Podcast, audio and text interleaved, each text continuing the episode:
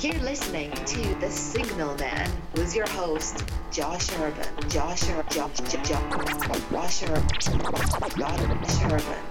Well, hey there, everybody, and welcome to the show. Hope you had a great weekend and stayed relatively cool. It was a little toasty here in the DMV on Father's Day, but it was a great weekend to celebrate dads and good male role models. Speaking of good male role models, I have a new friend from the symphony. He is an usher, and uh, we were chatting one day, and we're gonna grab a bite to eat after the show. And he, and he was finishing up. He goes, "Hey man, check this out while you're waiting." And he hands me this book called "Talent Is Overrated," and I bought it off eBay because I just had to have it. It's called "Talent Is Overrated: What Really Separates World-Class Performers from Everybody Else" by Geoff Colvin. So far, it's an excellent reading, considering you can get it for four bucks on eBay, I recommend it to you. It's examining Again, what separates the Mozarts from the rest of us, the Stevie Ray Vaughns from the rest of us, the Tiger Woods? Now, I haven't finished the book, so I don't want to tell you tell you the wrong thing. But so far, uh, this is the paragraph that has really struck me. I want to read it to you and then put it in context from some experiences I've had as a guitar teacher, how we can apply that to all of our lives. And uh, Mr. Colvin says, there is in fact a path leading from the state of our own abilities to that of the greats. The path is extremely long and demanding, and only a few will follow it all the way to its end. No matter how far one goes, however, the journey is always beneficial and begins by applying the elements of the process. The question then is how. And he goes on, and that's what I'm reading right now.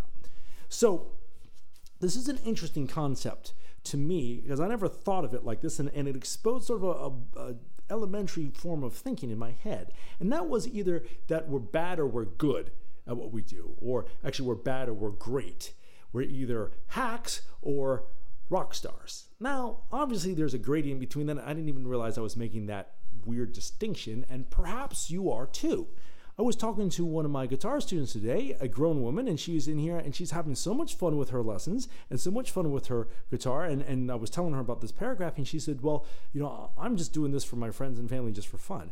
And I think doing any art for fun is the best reason that anybody can have, whether they're trying to change the world with their next hit song or just, you know, play in their living room. The thing that intrigues me is in the past, I would have thought the thing that separates the people who are rock stars and the people who, who aren't is really this this way of of looking at it. It's like we're going to try to be the best and maybe make ourselves miserable in the process, or we're just going to do it for fun. Well, perhaps, and I, this is kind of a duh, but perhaps it's this whole gradient. And once we start learning how I don't want to say there's a right way or a wrong way to do things, but when we start devoting ourselves to whatever we're doing, whether it's music or mowing the lawn, whatever we're doing, if we're trying to do it as well as we can in the given moment, perhaps this is part of the path that Mr. Colvin talks about. The path that is extremely long and demanding, and only a few will follow it all the way to its end. Well, maybe there really is no end to it, and it's this whole gradient. The path being long and demanding is, uh, he goes on to make the point that uh, the stuff that we see is is work, very specific work, and and very skilled work, um, leading to these great results. But this this interesting thing that we can start using our rock star mind for for a cheesy term to really devote ourselves to whatever we're doing and do what whatever we're doing with art and integrity, whether we are just sitting around by the campfire or rocking out in an arena. It's not one or the other, it's a whole gradient. And we can start right now. That's kind of cool. I'll be letting you know uh, some more things I learned from this I'm at chapter 7 now. See you on Wednesday.